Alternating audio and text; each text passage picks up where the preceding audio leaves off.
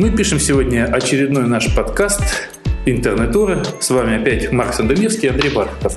Сегодня у нас э, тема связана с образованием. Очередной раз мы касаемся образования. Только в этот раз мы поговорим о взаимоотношениях образования и интернета своеобразным образом. Ну, вот Марк придумал такую тему.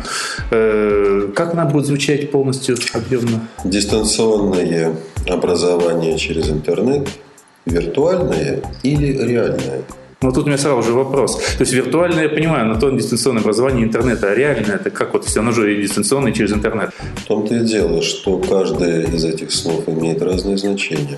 Виртуальный, с одной стороны, существующий в виртуальной информационной сети, но с другой, обиходное значение этого слова сейчас нечто иллюзорное, кажущееся, не настоящее, можно сказать, псевдо. А с другой стороны, реальное образование, насколько оно реально по качеству, насколько это образование вообще образованием как таковым является. Ой, это очень сложная тема. Я уже столько копий сломал, столько подкастов записал в разном составе на эту тему.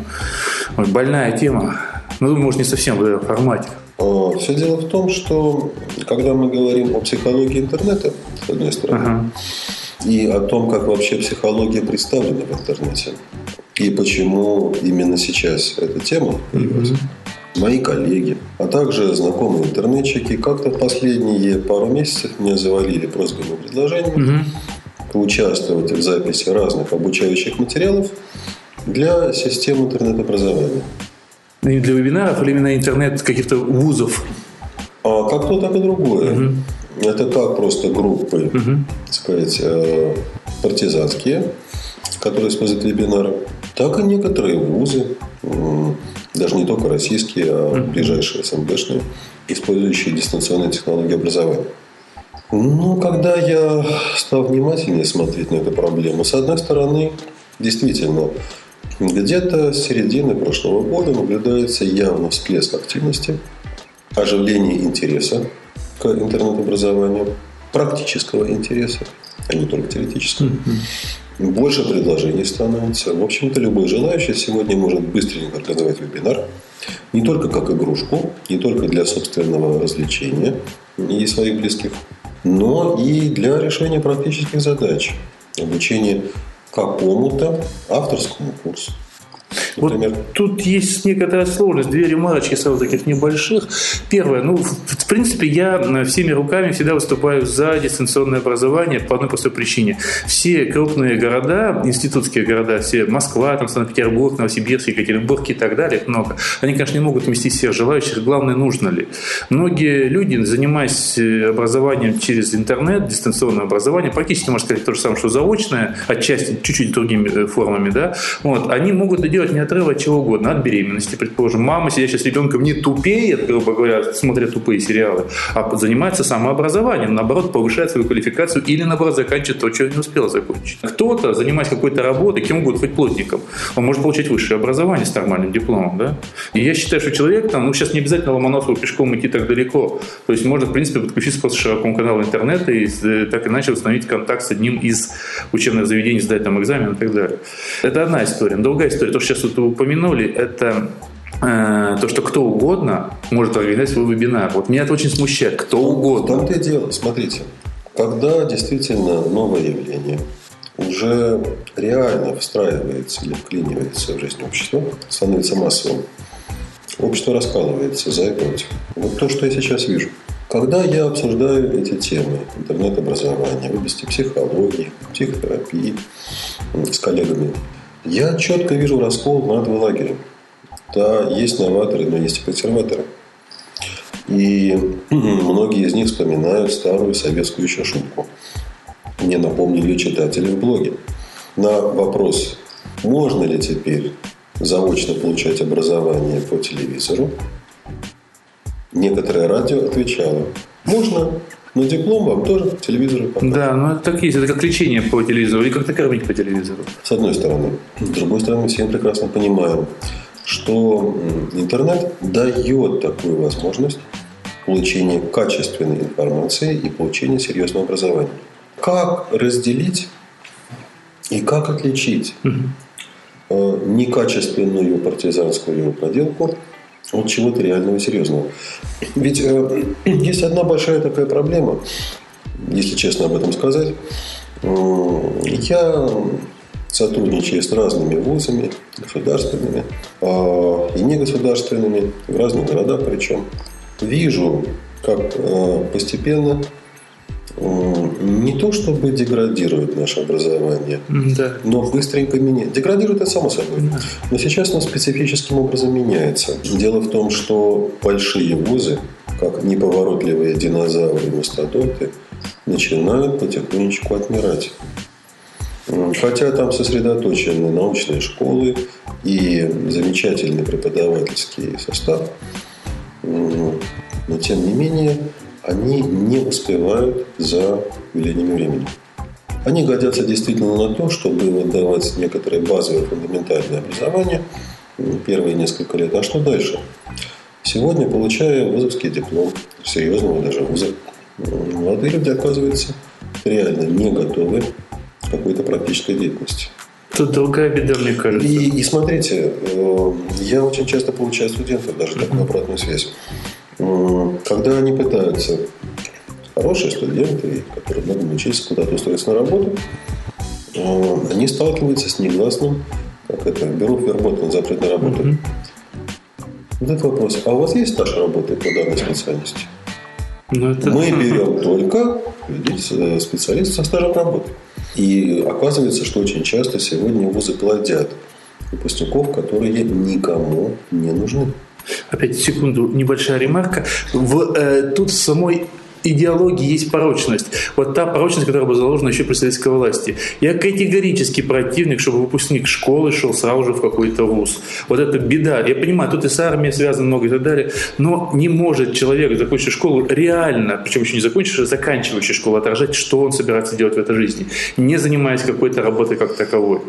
В любой нормальной стране, в большинстве стран, все-таки в основном сразу с красными дипломами, так сказать, идут люди в какие-то вузы. Большинство из них все-таки начинают где-то работать постепенно осознавая, куда они хотят пойти учиться и хотят ли они вообще пойти учиться. Конечно же. Я даже раскрою свой маленький секрет. Я в разных вузах, работая со студентами, занимаюсь э, их тестированием психологическим и задаю им э, вопрос. Вы сами выбрали этот вуз? Или это ваши родители вас надолбили? Конечно, я четко вижу не только разницу в оценках, но разница в отношении молодежи к учебе. Понятно, что он будет дальше из них выходить. И еще ведь одна большая беда. Наши вузы, да и вообще любой академический вуз, он дает образование одного типа. Это воспроизведение знаний. В конце концов, научиться пересказывать тексты учебника или решать какие-то стандартные задачи по образцу – это одно. А делать потом что-то практически полезное, особенно когда готовых решений в книжке нет, это э, требуется знание совсем другого типа. И сегодняшние вузы дают этого еще меньше, чем раньше. Тут на смену вузу, не на смену, скорее, скорее на, э, на замену, в таком случае, вузам приходят э, всевозможные семинары, где именно люди идут получить какое-то конкретное, очень узкое, очень короткое образование. Предположим, освоить какой-то точную э, задачу, то есть как выполнить ту или иную задачу, как создать что-то, как справиться с чем-то и так далее. Их становится очень много. Конечно, тут на этой ниве тоже очень много шарлатанов, но в частности, я вот сам довольно-таки много работаю на семинарах, то есть читаю какие-то лекции, и поэтому я просто знаю четко, я все время думаю, стараюсь не повторять, во-первых, в темах, так или иначе каким-то образом менять, и я посмотрю. Э, ну, никто же, в отличие от э, вуза, куда многие ходят, потому что надо, сюда приходят люди, которые принципиально заинтересованы. Даже если семинар бесплатный, даже если бесплатный. Человек должен потратить свое время, там что-то бросить, куда-то прийти, потому что у него это свербит, он хочет это узнать. Поэтому он идет за знаниями, а не отсиживать там часы и получать никому не нужный, в том числе и самому учащемуся диплом. Это одна история. Но с другой стороны, мы видим, опять же, требования наших работодателей здесь, которые повсюду пишут, что нужен какой-то диплом и обязательно английский язык, даже если ты дворник. Вот. Что меня приводит просто в какой-то шок. Вот. И при этом, конечно, еще действительно, как было упомянуто, опыт работы не менее трех лет. И чтобы при этом ты был не старше 35. Я просто с ума схожу, когда все это вместе умещается в одно и то же резюме. Конечно же, никак. И когда мы с вами говорим о том, что да, действительно, и все больше людей тянутся к практическим курсам и семинарам. И причем они это делают не из какого-то любопытства, Не просто из желания что-то изучать э, для заполнения досуга. Их заставляет делать это жизнь. Нехватка знаний. Совершенно верно. И существует на самом деле это очень серьезная вещь. Глобальная закономерность. Во всем мире постепенно большие академические вузы отходят на второй план. Они просто не успевают приспособиться к очень динамично меняющейся реальности. Программа есть слишком Сегодня мы живем в мире, где возникает много новых профессий, новых сфер деятельности на стыке разных профессий. А по экспертным оценкам сегодня в Штатах из 10 студентов первого курса 8 по окончании вуза будут работать не по той специальности, которая записана в их дипломе, но не потому, что они не устроятся на работу, а потому, что новые специальности появляются как таковые, а прежние исчезают. А, у нас, конечно, другая картина. У нас очень часто до сих пор дипломы высшего образования служат украшением семейного альбома для продавцов мобильных телефонов или менеджеров по продажам в каких-нибудь оптовых фирмах. Это все понятно. Но все-таки наступает такое время, когда даже чтобы работать таксистом или, как вы отметили, дворником, требуется определенная компетенция. Я по этому поводу вспомнил киевского твиттер-таксиста. Mm. Да, я помню да, да, Он набирает клиентов через Твиттер. Да, да, да. Кстати, очень интересная история. Очень интересная Молодец. история. Он стал популярным и сделал. А это фишка, скажем так. Конечно, да, да. да. Многие просто с любопытства к нему пойдут. Конечно. Именно его вызовут, а не. Действительно. Ведь э, занимаясь даже какой-то простой деятельностью, ну, добавив к этому интернет и возможности социальных сетей, ну, ну очень многое можно сделать. Возможности есть. Но как ими воспользоваться, как их найти, многие люди этого не понимают. И тогда оказывается, что да, действительно, э, люди, которые пошли в ВУЗ сразу после школы, получили диплом, не могут потом найти себе применение. А люди, которые уже достаточно зрелом возрасте, закончив вуз, поработав по какой-то специальности, поняли, что это не то, это не свое. А у них появляется второе образование, потом появляется третье образование, это уже не предел. Но реальным решением проблемы является дополнительное образование. Это как раз короткие, целевые курсы, семинары, системы тренингов и так далее, для того, чтобы человек приобрел компетентность в некоторой практической деятельности. Да, от людей, которые уже так иначе имеют опыт. Не просто на, в теории что-то изучил, а он этим занимается ежедневно. Конечно, же, да. И, на мой взгляд, это будущее образование. И э, хорошо, что у нас это тоже стало развиваться. И здесь как раз лидирующую роль начинают играть интернет-курсы. А академические вузы пытаются подстроиться, вводят у себя различные интернет формы интернет-образования. Но обычно довольно рутинно. Чаще всего это сводится к тому, что сидит лектор в аудитории, читает лекцию своим студентам, и заодно еще на веб-камеру идет трансляция. В этом плане есть хороший пример. К сожалению, умерла этот ресурс. Очень я любил радиофакультет, когда транслировал лекции из МГУ. Я с удовольствием слушал, потому что иной раз какие-то вещи просто из любопытства. Потому что он говорит вещи, с которыми я категорически не согласен, но мне интересно. Конечно же, потому что там присутствует живая мысль. В отличие от многих стандартных э, обучающих программ, где мысль изначально присутствовала, но, к сожалению, приказала долго жить. Но тогда возникает большая проблема.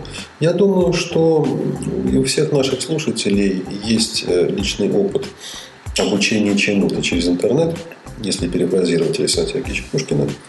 Мы да, все да. учились в интернете чему-нибудь и как-нибудь. Я, например, довольно-таки много в интернете смотрел э, видеозаписи лекций разных учебных заведений по моей специальности. Наверное, все-таки... Очень, их очень много. Думаю, что у каждого есть свой опыт практического использования разных форм интернет-обучения. Академического, неакадемического. Но тогда возникает э, большой вопрос. Как оценить качество этого обучения? Ну, только по как, имени. Как сориентироваться при выборе? По имени, по имени того, кто читает данную лекцию, или хотя бы какой-то грант, может, то, тот, кто выставляет этого лектора, да, то есть некая организация, которая все-таки своим именем, ну, если, предположим, это НГУ, например, там, или какой-то другой, соответственно, все-таки наверняка кого попало там не будет. Ну, надеюсь на это, по крайней мере. Плюс, конечно, это важно, когда человек уже известен как практик какого-то дела, у него уже есть имя. Ну, тут хороший пример, да, то, что в интернете в первую очередь появилась не лекция, появились а туториалы всевозможные, то есть уроки, да, то есть по фотошопу, там, не знаю, там, по психологии, по той же самой, масса людей, вот, если это человек с именем, у него есть работы, которые можно посмотреть, да, это уже понятно его качество, да, то есть Опять же, с другой стороны, он может быть хорошим практиком, но плохим педагогом. И наоборот. Ну, это уже вторая история. Прежде всего, я думаю, это первый критерий оценки. Но в большинстве своем, когда вот я вижу какие-то тоже вроде интересные темы, с другой стороны, думаю, кто это такой, что это такое почему, какое он имеет право там что-то вообще рассказывать. Вот. Более того, видите, Андрей, значит, э, в вашей профессиональной сфере деятельности, будь то журналистика, значит, или будь то аудиотехнологии, или будь то информационные технологии, все-таки проще разбира, разобраться с тем, каков профессиональный уровень есть, человека, предлагающего какой-то учебный курс. Но в той области, где я работаю, простите меня, когда я просматриваю регулярно новые появляющиеся аудио-видео курсы в сети в открытом доступе, я ужасаюсь. Среди тех людей, которые это выкладывают, я очень часто вижу на фоне небольшого количества компетентных специалистов, не только людей совершенно случайных, но людей не совсем здоровых. Прямо об этом надо сказать. Это так очень часто бывает. У людей срабатывает такая форма психологической защиты. Люди, у которых не совсем все в порядке внутри, они стремятся объявить это правильным. Вот это норма, это идеал. Таким должен быть настоящий продвинутый человек, высокоразвитая личность. И для того, чтобы самих себя в этом убедить, они начинают пропагандировать свои иллюзии, заблуждения болезненные ну, это же было через всегда. интернет. Это же было всегда, только раньше был не интернет, это было просто слово живое. Интернет дает для этого огромные возможности, да, конечно да. же. И когда я встречаю уже информационное эхо, даже коллеги начинают верить Э, начинают верить разным бреду абсолютно теориям. Масса, она давит. Но человеку свойственно соглашаться с тем, когда масса людей начинает утверждать одно и то же. Вот ведь большая проблема связанные с обучением через интернет. И, на мой взгляд, то, чего нам сегодня не хватает, э, ну, в Рунете 100% не хватает. На Западе это, это есть, оно понятно. Нам не хватает... Сертификации. Сертификация у нас бюрократическая. В нашей стране это все понятно. Заплатить денег, надо только знать, кому понятно. дать денег, и будет бумажка, сертификат. А, вместо сертификации, я думаю, такая народная экспертизы. Э, я думаю, что нам нужны пользовательские рейтинги, где люди будут выставлять оценки тем э, курсам интернет-образования, с которыми они лично или их близкие соприкоснулись. Не нас вся система, как система рекомендаций не работает. Потому что, в принципе, пытался же Яндекс завести тот же самый вот этот мой круг, где была система рекомендаций. Ну, она есть как бы, но она, она не работает. То есть я даже сам на вас ленюсь. Единственное, когда мне человек присылает, там, типа, а вот там вот, рекомендацию, я говорю, не вопрос, я тебя знаю, я там рекомендую, что я знаю этого человека, и что я там действительно там знаю его компетенцию по данному. А в принципе, вот это как раз есть нормальная система. Да. Когда человек, посетивший да. некие курсы, в конце можно поставить небольшую форму, по которой он оценивает компетенцию того, кто эти курсы читал. Там, предположим, хотя бы просто по бальной системе, а лучше с комментарием. Как, предположим, на Имханете оценить фильмы, книги и так далее. Вот шикарная система на Имханете, она давно, собственно говоря, она основана, когда можно именно оценить какую-то, скажем так, по некой шкале э, и высказать свое мнение к этому. Черт с ним, что оно какое-то предвзято, черт с ним, что оно юзерское. Но вот именно туда же тоже юзеры придут, ему поэтому такие же, как они, интересно услышать, да. что вот они думают да. об этом случае и насколько им помогло это. Да. Вот. Это важно, потому что иначе действительно всевозможных, э, если раньше там плодились только в небольшом количестве кисень там, белобратья и так далее, то в интернете создать это проще. Не говоря уже о том, что, ну ладно, такие глобальные страшные вещи, да, но это же безумие связано тоже с этим, с русским языком, вот, то, что там группа странных профессоров там, со своей теорией, да, в курсе, вот, и все остальное, это, ну, масса-масса всего, там, вплоть до всевозможного понятия паники, сейчас очередная паника к 2012 году, сейчас идет там разные школы, там, тоже читают лекции по этому поводу, э, там, не знаю, те, которые там за курение, против курения, за пьянство, профессор Жданов, который против пьянства с пукающими червями, там, и так далее, это что-то страшное вообще. Вот. Ну, это все дело. И если мы в основном говорим, что интернет это замечательно, хорошо, давайте признаем, что в некоторых случаях интернет может служить и способом засорения мозгов, угу. а иногда даже доведения этих мозгов до болезненного состояния. И это тоже будет называться интернет-обучением. Вот с одной стороны что-то нужно, да, наподобие системы инханетовской пользователи сами оценивают то, чем эти прикоснулись. Может быть, наши слушатели будут проявлять инициативу. Не верю в это.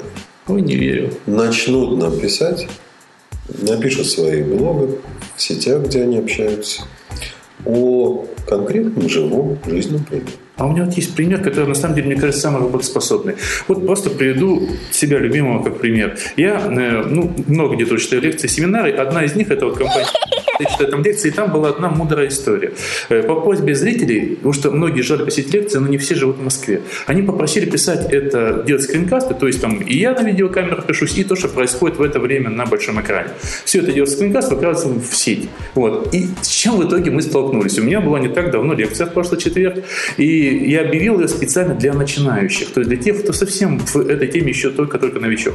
Результат пришло э, порядка 15 всего человек продвинутых мастеров, вот. А все новички не пришли сказали, а зачем написали, а зачем? Будет же в интернете. Зачем я пойду? Вот тоже с этим столкнусь. Ну, это как бы другая грань. Да. Я, я не про это даже хотел сказать, а про то, что вот есть конкретные лекции, которые я все равно читаю, и люди идут на меня. Они придут там на вас, на вашу лекцию, да, на меня, на какого-то конкретного человека. Это просто запись того, что происходит сейчас, как концертники какие-то. Да, то есть, когда вот барды там пели где-то по квартирам, это писалось, или там прямо с концертного зала. Вот это вот такой концертник, будем так говорить. Или вот там то, что делал факультет, прямые трансляции реальных лекций МГУ. Это не дает диплома, но это дает знания. Так ведь этого же на самом-то деле недостаточно. Ну да, Мы понимаем, что читая лекцию вот живой аудитории, которая видишь глаза в глаза, это некоторая одна форма подачи информации ну, да. для человека, который смотрит это где-то через интернет. Это немножко другое. И э, многих э, классических, назовем так, преподавателей отпугивает вот участие в образовательных интернет-проектах как раз отсутствие живой эмоциональной связи с аудиторией. Они сразу чувствуют себя не в своей тарелке, они теряют свою привычную... Я понимаю, о чем речь. Я, я да, понимаю, о чем да, речь. Да. На собственном опыте понимаю. Да, один парадокс. А, еще один парадокс. Вот эта вот легковесность отношения аудитории к обучению. И насчет того, что посещать, не посещать, это одно. Но большая проблема связана с иллюзией обучения. Вот в чем дело. Если я посмотрел в сети подробнейший скринкаст или видеозапись отличной лекции грамотного преподавателя, все классно, мне понравилось.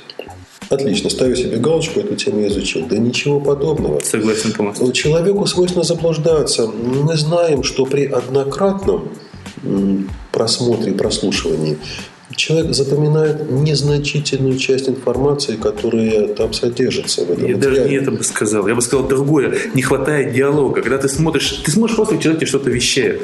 Мне вот очень важно, когда я сам читаю лекцию, не столько даже сколько я разговариваю, сколько те вопросы, которые зададут. Потому что, возможно, вот я даже какие-то вещи открываю для себя сам, понимаю, что мне надо покопаться в этом направлении, что я не знаю этого. Вот. И таким образом, когда человек задает вопрос, он действительно учится. Когда он просто что-то слушает, он слушает и слушает. Вот этим, конечно, э, дистанционное образование будет грешить в любом случае, потому что возможность диалога, кто бы это ни делал, какой это лектор, будет ли это запись, будет ли это специально даже какая-то интернативный вебинар, сделать нормально, вот так, как это можно в какой-то аудитории, это все равно очень сложно. А тогда возникает следующий вопрос. Ведь на самом деле в офлайновом преподавании есть э, целый такой раздел психопедагогика где разрабатываются разные способы такого структурирования таких форм подачи учебного материала, чтобы человек лучше это усваивал. Даже начиная со старого времени, когда это называлось программированный учебник, когда информация дозировалась в зависимости от того, что обучающийся уже усвоил. Вот тебе маленький контрольный вопрос. Если ты знаешь ответ, идешь на страницу такую-то, если ты ошибся, значит, ты упустил, ты возвращаешься туда-то и туда-то. Да? И у каждого обучающегося получается индивидуальный информационный маршрут. И в конце концов он доходит до такого уровня компетентности, э, который необходимо получить. Также здесь на самом деле да, да, необходимы и интернет-технологии психопедагогики. И материал, выкладываемый в интернете, они могут э, иметь такие сценарные механизмы. Нажал кнопочку, угу. один фрагмент просматриваешь видеозаписи, или другой фрагмент, и система ведет тебя по этой дорожке освоения знаний, подбирая тебе правильный маршрут. Он ведь зависит от скорости обучения, и от бэкграунда, от предыдущего опыта информации. То есть, некий искусственный интеллект да, система нужен. Да, конечно. Вот, вот что необходимо для того, чтобы действительно, действительно потенциальные возможности, которые там заложено использовать. Иначе это очень такое ну, тупое, это не очень хорошее слово, это просто рутинное копирование офлайна, и тогда интернет проигрывает офлайну. Ну, чем-то очень подобно давно занимается. У меня есть знакомые, я не знаю, как они сейчас правильно называется. Раньше назывался он СИНГ, Свердловский институт народного хозяйства. Сейчас он как-то по-другому, там, э, Уральский институт экономики что-то такое. Они аж, э, я боюсь соврать, года с 96-го занимаются дистанционным образованием, в том числе интернет. Они как раз вот разрабатывают именно программы интерактивно, чтобы можно было вести диалоги и так далее. Вот это самое главное, на мой взгляд. Либо то, что можно без проблем сделать, конечно же, то, что я пытаюсь, например, фактически делать, э, это совмещение всегда.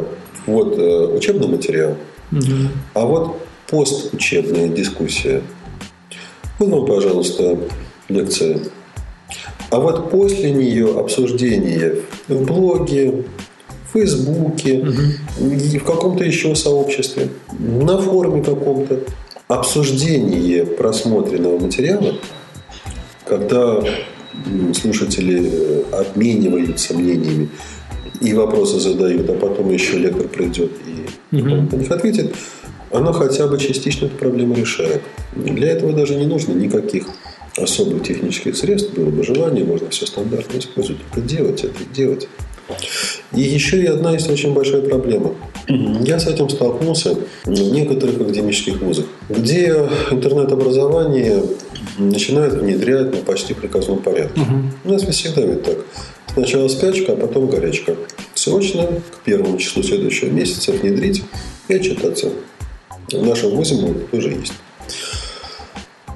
Но ведь у нас в стране, в отличие от Запада, столько вопросов с авторским правом. Мы Очень. не будем возвращаться, мы э, и в подкасте столько затрагивали. Да и на Западе Представим себе значит, обычного хорошего, но рядового преподавателя Иванова, Петрова и который, получив такое ценное указание руководства, сидит и задумывается, блин, сейчас они меня запишут в интернете выложат. А что тогда завтра, что на следующий год при повторении этого курса я им, что я им больше и нафиг не нужен. Старую лошадку можно ну, это одна часть монеты. А вторая часть монеты, что, опять же, если касается авторских прав, он будет уже опасаться что-либо включать какой-то материал в свои лекции, там, не знаю, какой-то иллюстрационный материал и так далее, потому что надо думать, ага, либо я должен не выходить за три минуты, либо я не могу там фрагмент чего-то прокрутить, потому что у меня будут проблемы. Потом придут дяденьки, как вот уже было со знаменитым Поносовым Поносовым, да, и начнут меня крутить руки.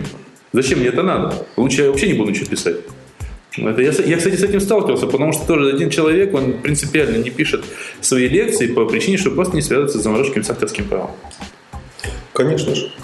Понятно, что на сегодня вопросов больше, чем ответ, и проблем больше, чем рецептов их решения. Но я думаю, что эта тема очень важная. Важная и нужная, и главное, своевременная. Э, я абсолютно уверен, что большинство, если даже не все э, наши слушатели так или иначе соприкасаются с этой темой обучения в интернете. И я думаю, пригласив их к дискуссии возможно, продолжив это в каком-то из будущих выпусков, мы все-таки сможем общими усилиями нечто практически дельное предложить. Да. Я думаю, что также, может, какие-то идеи, которые мы, я вот озвучил, мы сегодня озвучили идеи, которые должны как-то, ну, может быть, не то что улучшить, а создать его, сконструировать прямо сейчас еще пока не существующее вот это образование, потому что многие, кто занимается этим, так иначе тоже ищут выходы. И, может быть, послушав мнение людей, какие-то, может быть, э, те мысли, которые пришли в голову слушателям, они могут это использовать, в том числе и в этих схемах. Ну, собственно говоря, думаю, что на сегодня мы поставим многоточие. Всего, Всего доброго. Всего доброго. Подкаст Интернатура.